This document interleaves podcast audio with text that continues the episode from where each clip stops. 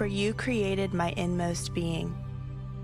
You knit me together in my mother's womb. I praise you because I am fearfully and wonderfully made. Your works are wonderful. I know that full well. My frame was not hidden from you when I was made in the secret place, when I was woven together in the depths of the earth. Your eyes saw my unformed body. All the days ordained for me were written in your book before one of them came to be. How precious to me are your thoughts, God.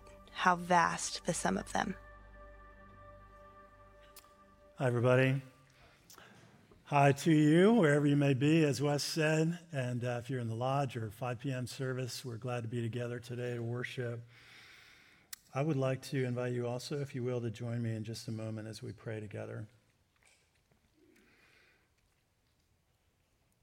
Father, your church is gathered, and this one, Hope Church, just a small group in the larger church, your people called out from the world of many billions of people who have come to worship you, who have gathered to sing your praises, who have gathered to respond to your goodness and to who you are. And Lord, we are aware that every moment reverberating and echoing through heaven are the praises of your glory.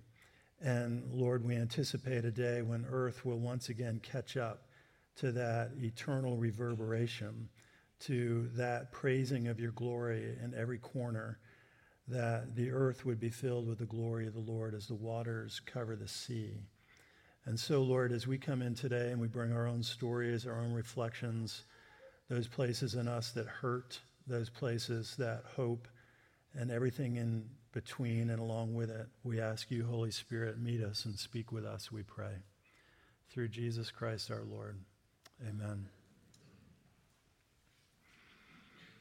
So, the last thing, the, the last thing I wanted in my life when I was 20 years old, the last thing I wanted was to become a Christian.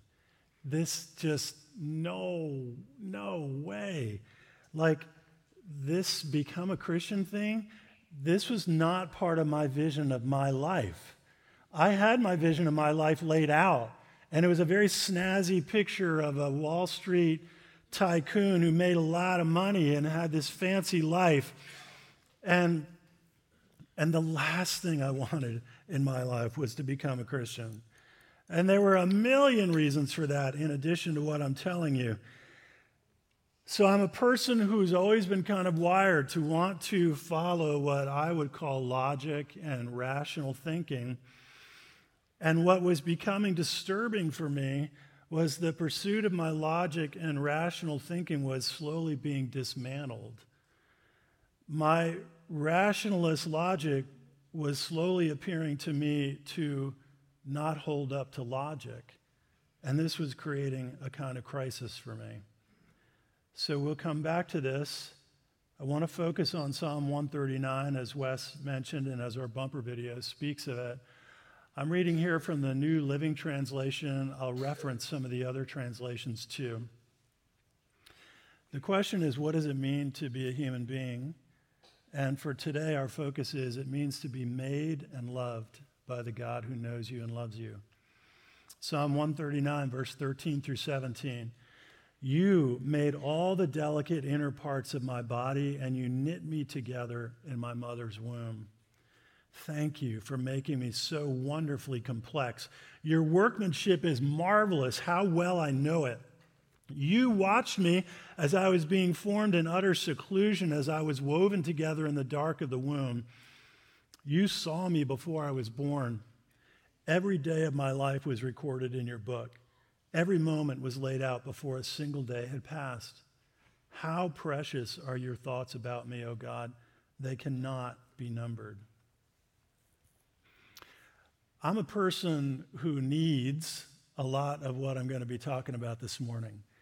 And I'm aware that when I say that, you may not need all of that. And that's great. We're all sort of different, right? We human beings, this big mixed bag of nuts, that is who we are. But I need this kind of stuff. So I'm going to invite those of you who want to go with me to take a little bit of a geeky tour this morning because I need this kind of stuff. You know, as the years go by and hard stuff happens, I think for every single one of us, to one degree or another, we resonate with the guy who Jesus healed his daughter, and then he said, I do believe, but help my unbelief. In a sense, the church, that is, the body of people who are believers, are people who believe. They have a foundation of belief and a yes to God, but that doesn't mean that it's all buttoned up. And we're constantly in need of encouragement for this belief, particularly in a fallen world where the sin, the brokenness, the pain, the hardship would buffet our beliefs in so many different ways. So I'm going to try to help our unbelief today as we consider what it means to be a human being made and loved by God.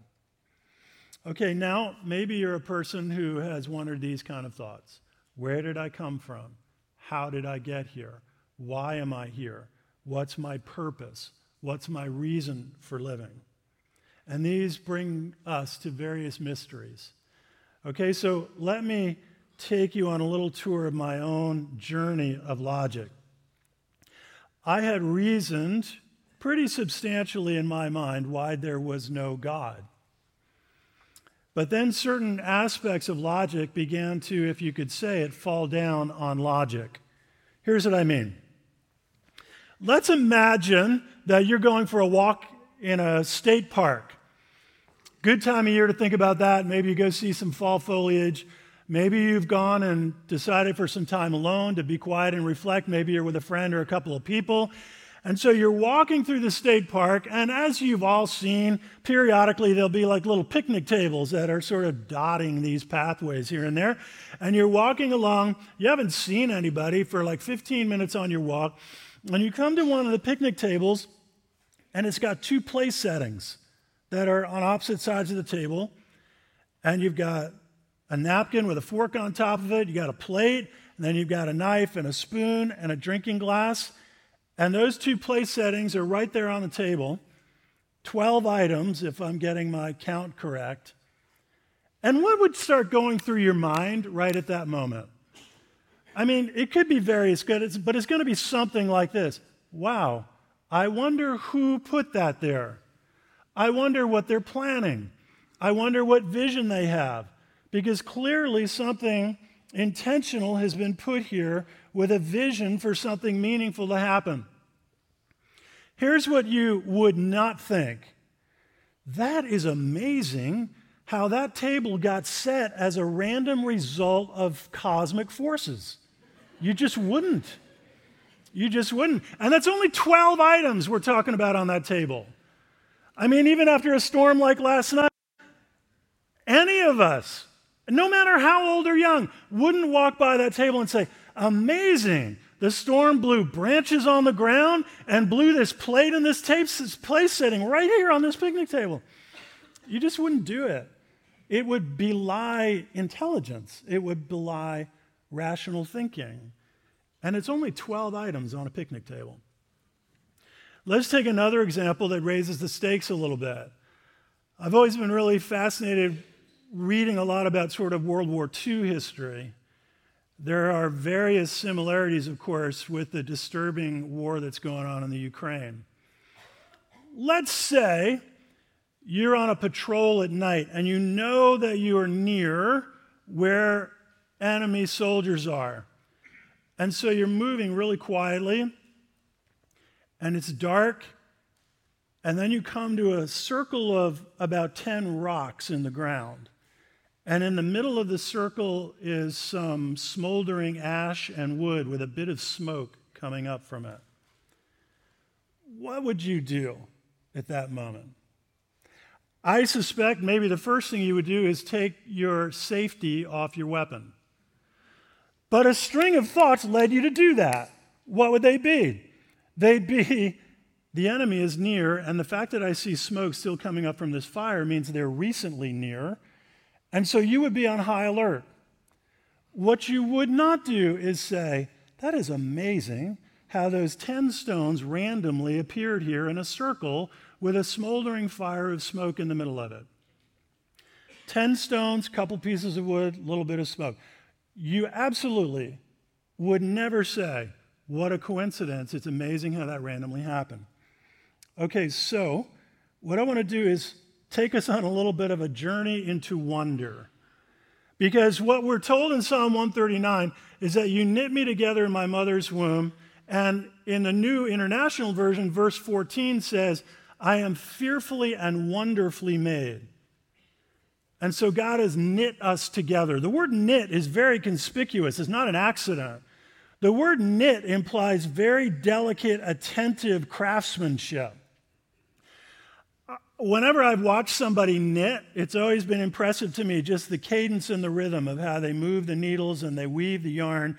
And they're doing this with a vision of something very intentional. Even if at the moment there's only about six square inches of, let's say, blue wool, there's a vision for something that's very intentional. And all of this knitting is delicate, intelligent, visionary craftsmanship. So the Bible says, You knit me together in my mother's womb. Let me share some stats and information with you as I got interested in pursuing some knowledge on being knit together in our mother's womb. This is a little bit of what God's knitting looks like. Current medical knowledge says that our bodies have approximately 35 trillion cells, give or take a few trillion. 35 trillion, right? The number's so big, we all say, wow, that's really big, but we really can't have any appreciation for it. It's just way too big for us to count. 35 trillion cells. Okay, and we were talking about a table setting that had 12 items on it, and we would say, not possible that it's random. A circle of stones that had 10 stones, and not possible that it's random. Somebody made it, somebody put it there. Current medical knowledge says our bodies have approximately 35 trillion cells, all specialized for certain functions, with an interdependence that enables our bodies to function. The vast majority of our cells, this is from my little bit of medical research, says 70% of them are red blood cells. 70% of our 35 trillion are red blood cells, which makes me think of Leviticus 17:11, written maybe 3,000 years ago, that says the life is in the blood. 70% of our cells are in our blood. I read a little NIH quote that says in tiny blood vessels in the lung, the red blood cells pick up oxygen from inhaled air, and then they carry it through the bloodstream to all parts of the body. When they reach their goal, they release it at that location, they deposit it. Then they return to the heart to get fresh, oxygenated blood. And they're constantly red blood cells delivering oxygen, which is to say, delivering life so that our bodies are functioning. Okay, our cells are specialized to conduct electrical currents. Electricity is required for the nervous system to send signals throughout the body to the, and to the brain, making it possible for us to move, to think, to feel. The average human at rest, okay, do a little math in this room because it'll get interesting. It's probably about 600 people in the room. The average human at rest produces around 100 watts of power so that's why it's cold in here at the beginning and then it's warm by the time we finish. 600 people at 100 watts of power each. No wonder it gets warmer over time in a room. Over periods of a few minutes, human beings can comfortably sustain three to 400 watts of generated power. And in the case of very short bursts of energy, such as sprinting, some humans can output over 2,000 watts. Approximately 50 different hormones have been identified in the human body. Hormones influence the chemical makeup of our bodies. Dopamine, oxytocin, serotonin, and endorphins are especially among those that influence positive mood and emotion. There are 37 miles of nerves in a mature human body. 37 miles of nerves in a mature human body. Your skin cells regenerate, constantly moving from the deepest layers to the outer layers before they die off. We shed about 600,000 skin cells a day. On average, this full cycle process takes about a month.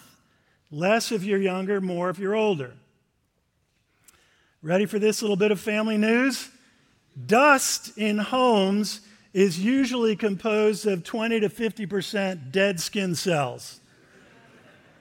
so, oh.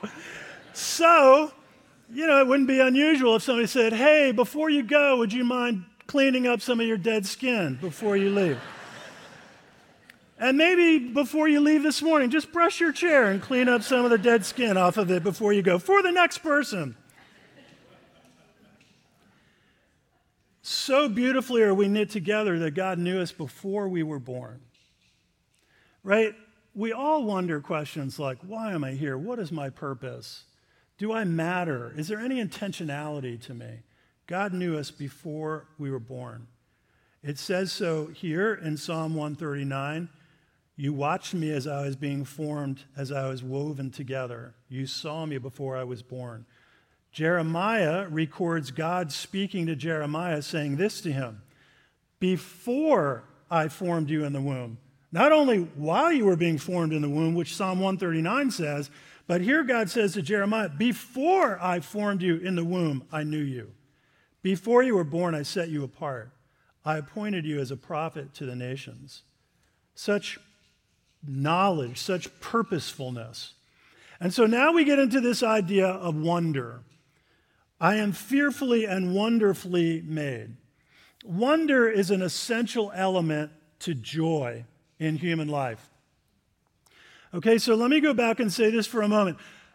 As I was pursuing faith, now that I had come to a place of believing, which I didn't want to come to, I pursued the same personality approach that I would most things, which was basically God, I'm going to figure you out. For my Christian life to have any integrity, then it has to make perfect sense, and I have to figure you out. I thought that was actually kind of a virtuous approach. And there are some good, beautiful things. That is, we're seeking God, but it turns back on itself when we say something like, I'm going to figure you out. Because if we say we're going to figure God out, the only way that rolls out is I will become the bigger and God will become the smaller. And then that means I'm God and God isn't. And so there's beauty in seeking God, but what I've learned at this point in my life, I definitely want the capacity for wonder. That is mystery. When I was a new Christian, I had zero tolerance for mystery. I was going to nail this whole thing down. Now I understand and appreciate that the mystery invites the wonder, the wonder brings to gratitude and worship. So, what's a working definition of wonder? I would say wonder or mystery, they're very similar, is I have enough knowledge to have a concrete confidence, but there is also enough that I do not know that enables my spirit to soar in the imagination of the bigness of God. The word behold appears a lot in the Bible. There's a little nod to our Christmas series coming up in a couple of months. But Craig Barnes, a pastor, said the parts of the Christian story that had drawn me into the church were not the believing parts, but the beholding parts. See, for me, it was exactly the opposite. I had no room for the beholding. I had only room for the rationalistic, what I thought was a logical pursuit of believing. So, Craig Barnes and I came differently, which is all part of the way God does it beautifully. Okay, so he says the parts of the story that had drawn me into the church were not the believing parts, but the beholding parts. And then he goes on to mention a number of the behold verses. Behold, I bring you good news of great joy. Behold the Lamb of God. Behold, I stand at the door and knock. In other words, behold means stop and take in the bigness, the wonder, the mystery, and the beauty of it all. And so, in, we, in this place of wonder, we have that we are fearfully and wonderfully made. If you do a little research in the Hebrew on those words, we almost always have a very hard time with this word fear of God. When the Bible says fear God, most of us in our day, we don't know what to do with that, and it hits insecurity places in us. What it means is to have a reverence that comes with awe, that brings your soul to a place of delight and joy. So we use the word awesome a lot, right? And as a word nerd, I sometimes, like, somebody will say, you know what, that coffee was awesome. And I'm like, it was good, but like, I wouldn't say it was awesome. Like awe is something that fills your soul with this sense of incredible delight at the bigness and the beauty of it, and simultaneously a sense of humility at the smallness of me. And it's the two of them together that well up worship and gratitude. The delight of being lifted here, which also makes us feel small, and the gap in here will be worship and gratitude. So, like somebody says, that coffee was awesome. I'm like, eh it was good, but I don't know, it was awesome. You know, somebody might say, that TikTok video was awesome, which strikes me as the superlative of an oxymoron that a TikTok video could be awesome. but here's what the Bible is making very clear, and these are Bible words. You ready for it? You are awesome. The way God has made you and me, the way God has knit you together with his level of intelligence and power and love, created us personally as human beings, the words here are getting at the best English word would be awesome. Way more awesome than coffee, way more awesome than TikTok. So, awe is a remarkable aspect of what God wants us to know as human beings. And I think we're living in a day without awe. So, Jacob Needleman is a journalist. He writes an account about being at Apollo 17's launch in 1975. Listen to how he describes it. He says, I was an observer at the launch of Apollo 17 in 1975. It was a night launch, and there were hundreds of cynical reporters all over the lawn, wisecracking and waiting. Hold that thought cynical reporters. The countdown came and then the launch the first thing you see is this extraordinary orange light, which is just at the limit of what you can bear to look at. Then comes this thing slowly rising up in total silence because it takes a few seconds for the sound to come to you. You hear a whoosh, lifting hum. It enters right into you, he says. A sense of wonder fills everyone in the whole place as this thing goes up and up and up and up. And then there's total silence. People just get up quietly, helping each other up. They're kind. They open doors. They look at one another. They speak quietly and interestedly. These people had suddenly become moral because the sense of wonder had made them moral.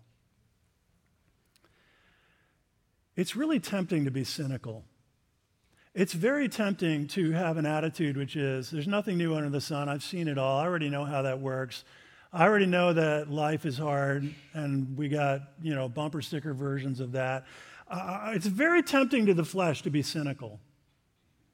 What I would say is cynicism is of the flesh, but wonder is of the spirit. And God is inviting us, made by Him wonderfully fearfully, awesomely, to live in the Spirit in response so that we have this capacity for wonder. Of course, what the psalmist is saying is when I look at you, God, how precious are your thoughts? They can't be numbered. When I look at you, we sang earlier, It's well with my soul. But don't miss the importance of the words. Through it all, my eyes are on you. Therefore, it's well with my soul. When our eyes are on God, is where we have the capacity for things to be well with our soul. When our eyes are on ourselves, is when we're anxious and depressed and struggling. And God has made us intentionally beautifully. He has his eyes on us, just as he's inviting us to have our eyes on him. So, when it came to God, I wanted to know all of it. And now I know that this is not so much a form of virtue, but a form of pride. So Henri Nouwen says with the disappearance of the sacred from our world, the human imagination has been impoverished. So then, you know what the biggest crisis of faith is? and I say this with great sympathy for honest, seeking people, I really believe this is the essence of a crisis of faith. If there is a God who made me, then I'm accountable to him. This is the essence of a crisis of faith. Because if you're a person who has not had any faith, and I remember this so clearly, the possibility of God being real and being who he says he is, it can only mean, it, it means a lot of things, but it has to include among the many things that I'm accountable to him. And this is the crisis because here is where it's a crisis of the will. It's no longer a crisis of knowledge. It's actually my knowledge is beginning to apprehend that God is real. The crisis is if you're real, that means I'm accountable to you. When I began my life in Christ, the very first believing prayer I ever said was far less a prayer of conversion and far more a statement of resignation. I remember it very well. And I remember praying to God, saying this God, I cannot believe what I'm about to say to you, but I believe you're real. And if you're real, I know that I have no choice but to live my life for you. It really was not a happy prayer for me at the moment. It was a resignation. It's only later growing into his love and beauty and goodness that that prayer of resignation becomes praise. So, the crisis of faith, if there is a God who made me, then I'm accountable to him. Well, also, guess what? We are loved by him. So, I don't know if you know anything about the Dallas Conference on Science and Faith. It's an annual conference that happens in Dallas, Texas, and it's like a gathering of astrophysicists. Okay, so this is people who work at places like Caltech and Stanford and Harvard. And let me read you a quote. Now, you got to hang with me on this, if you will. But this is from Stephen Meyer, who's a guy who's a regular there. And this is a gathering of anywhere across the board with faith lots of atheists, lots of agnostics, and then some believers. All right, it's going to take you a minute to get here with me, but please ha- hang with me. Okay, so he writes Clearly, matter and energy could not cause themselves to come into existence before they themselves existed. As it happens, Alan Sandage, Caltech astronomer, was not the only astronomer at this time who perceived a convergence between the evidence for a beginning and a theistic perspective. Owen Gingrich of Harvard, whose lecture the night before at SMU had tipped me off about the conference, also made clear that he did not think that science could definitely prove the existence of God. Nevertheless, his popular lecture, Biblical Creation and Scientific Cosmogony, did explore what he called a strange convergence between the testimony of modern cosmology and the specifically biblical idea that the universe flashed instantly into existence a finite time ago. Several years later, the late Robert Jastrow of the Goddard Space Institute, who also attended the Dallas conference, published a popular book called God and the Astronomers. That made many of the same points. Jastrow, who was a religiously agnostic Jewish scientist, discussed the obvious theistic implications of the Big Bang Theory. Though he acknowledged that these implications made him personally uncomfortable, he explained that the theory, with its affirmation of a beginning, seems to portray the origin of the universe in terms that closely match what a biblically informed theologian would expect. In a memorable conclusion to his book, Jastrow observed that the discovery of a definite cosmic beginning is an exceedingly strange development, unexpected by all but the theologians. They have always accepted the word of the Bible. In the beginning, God created heaven and earth.